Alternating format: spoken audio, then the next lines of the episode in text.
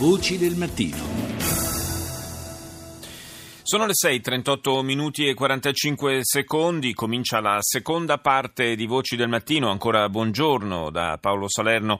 Come annunciato in apertura, dedichiamo questa parte della nostra trasmissione alle donne. Oggi 8 marzo, festa della donna, è un'occasione anche per riflettere su alcuni aspetti della nostra società, alcuni aspetti deteriori della nostra società, e in particolare noi oggi vogliamo focalizzare l'attenzione sulla violenza nei confronti delle donne. Saluto il nostro ospite che è il presidente di WeWorld, Marco Chiesara. Buongiorno. Buongiorno a voi. Dunque, dicevo, un aspetto deteriore della nostra società, quello della violenza domestica o più in generale della violenza nei confronti delle donne. Voi siete impegnati su questo fronte, avete in atto tra l'altro in questi giorni una campagna, lo ricorderò fra breve. È un problema questo, un fenomeno che ha delle dimensioni anche in un paese sviluppato come il nostro. Sento che è caduta la linea in maniera inequivocabile, cerchiamo naturalmente di recuperare rapidamente il collegamento con il presidente di WeWorld. Dicevo, è un fenomeno questo della violenza nei confronti delle donne che anche in un paese che dovrebbe essere civile ed avanzato come il nostro ha delle dimensioni davvero niente affatto trascurabili. Mi fanno cenno che è di nuovo in collegamento Marco Chiesara, lo saluto nuovamente. Dicevo, un fenomeno che ha delle dimensioni di che tipo anche in un paese come il nostro? Sì, buongiorno. Le dimensioni del problema in Italia effettivamente continuano ad essere allarmanti. Bastano alcuni dati: ogni 3 giorni una donna viene uccisa dal partner, da un ex o da un familiare. Ogni anno sono oltre 6 milioni le donne che subiscono violenza. Ripeto, già questi dati ci dicono di come la situazione sia allarmante, di come sia necessario lavorare. Un altro dato che citiamo sempre, che è importante, è che tanto poco più dell'11% delle vittime denuncia il proprio aggressore, e quindi anche sotto questo profilo c'è molto da fare. Sì, quindi un'opera di sensibilizzazione senz'altro nei confronti di chi subisce queste violenze, un'opera di sensibilizzazione altrettanto urgente e necessaria nei confronti dell'universo maschile, che è poi spesso tra le mura domestiche responsabile di questi abusi e di queste violenze. Sì, mi permetterei di correggere un pochino il tiro. Sicuramente un'opera di sensibilizzazione nei confronti delle istituzioni, del mondo maschile, e un'opera di tutela, protezione e accompagnamento nei confronti delle vittime. La mancata denuncia è figlia della paura, del timore di avere conseguenze peggiori, e quindi sotto questo profilo è necessario appunto un accompagnamento, una tutela, offrire alle donne l'opportunità di poter denunciare senza temere ritorsioni.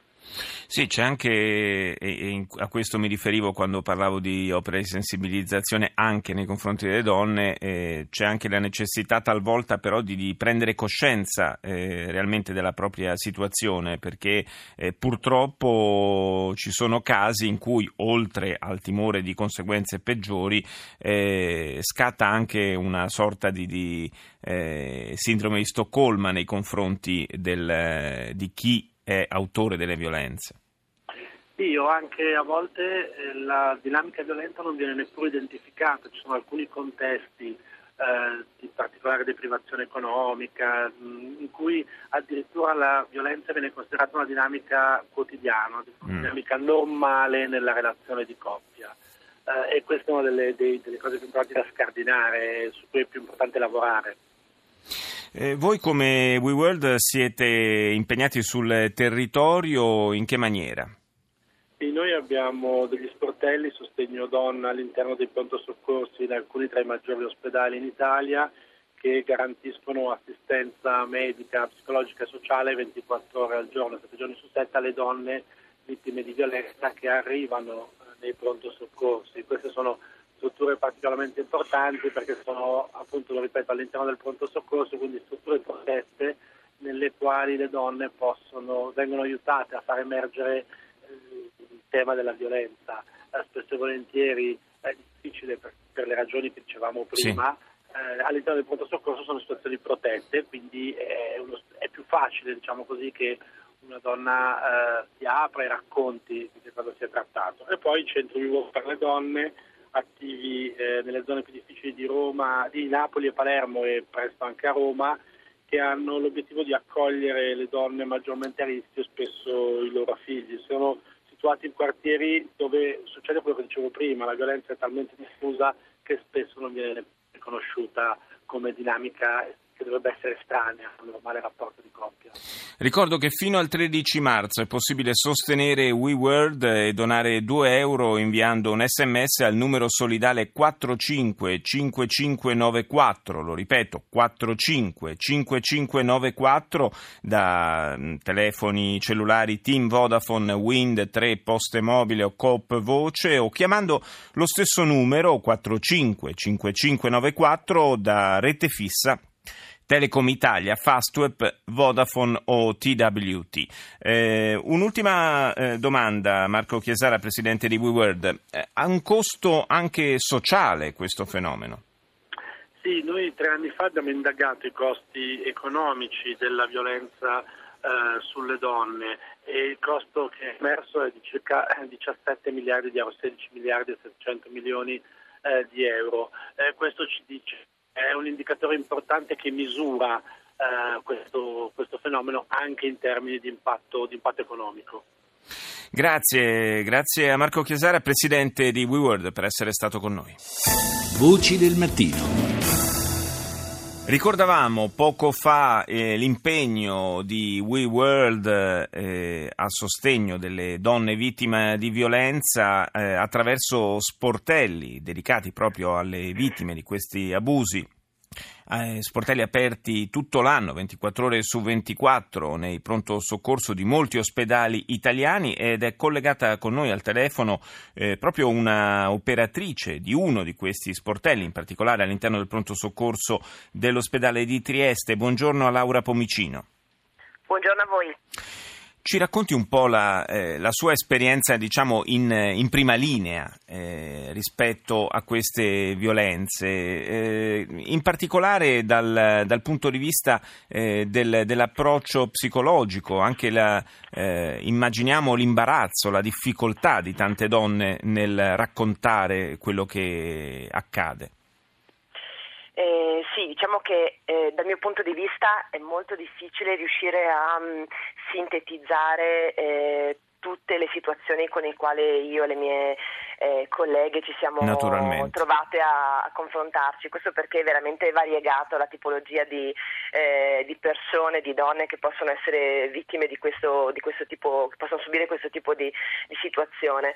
E, diciamo che quello che mi preme dire è che l'offrire a queste donne uno spazio di ascolto è in realtà qualcosa che, sì, è vero quello che lei dice, provano imbarazzo, provano vergogna, manifestano tutta la sofferenza della loro situazione, ma è uno spazio che viene accolto nella maggior parte dei casi molto bene, nel senso che offrire alla donna la possibilità di parlare, di nominare la violenza prima di tutto, di poterne parlare, di poter capire che c'è qualcuno disposto ad accoglierla, che non sono sole, che non sono le uniche a vivere quel tipo di situazione, è una cosa che di solito viene accolta in modo molto positivo, se la donna è in quel momento pronta ovviamente a parlarne. Ci sono varie situazioni, a volte succede che la donna arriva e nel primo momento in cui viene offerto questo servizio non è pronta a fruirne, però anche solo il fatto che il medico possa proporglielo e quindi possa dirgli: in questo contesto se ne può parlare, in questo contesto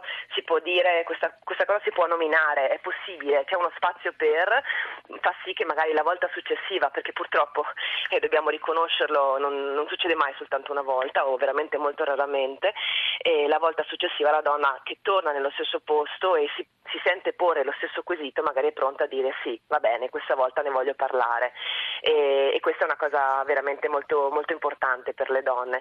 È uno spazio di ascolto, quindi la cosa più difficile e più importante dal mio punto di vista, che sono una psicologa, una psicoterapeuta, è rendermi conto che ci sono dei tempi, ricordarmi sempre che ci sono dei tempi della donna, quindi sia io che le colleghe, l'assistente sociale con le quali lavoro e l'altra psicologa con la quale lavoro, dobbiamo sempre ricordarci che noi abbiamo in mente che cosa vorremmo per quella donna, che cosa auspicheremmo per lei, perché ovviamente vorremmo poterla sottrarre dalla situazione che ci racconta, a volte terribile, a volte che va avanti da anni interminabili, a volte ci raccontano storie incredibili, però questo non è quello che vuole sempre la donna, non è quello che la donna è sempre pronta a fare in quel preciso momento. Quindi veramente la parte più importante del nostro lavoro è quella di permettere di fermarsi un attimo e di dire ok, adesso ci penso, riesco a riflettere su questa cosa e a capire che cosa mi sta succedendo, e poi vediamo che cos'è la cosa migliore per quella specifica donna che mi trovo di fronte, insomma. Sì, quindi intanto appunto vincere la paura, imparare a fare i conti con la realtà, e poi immagino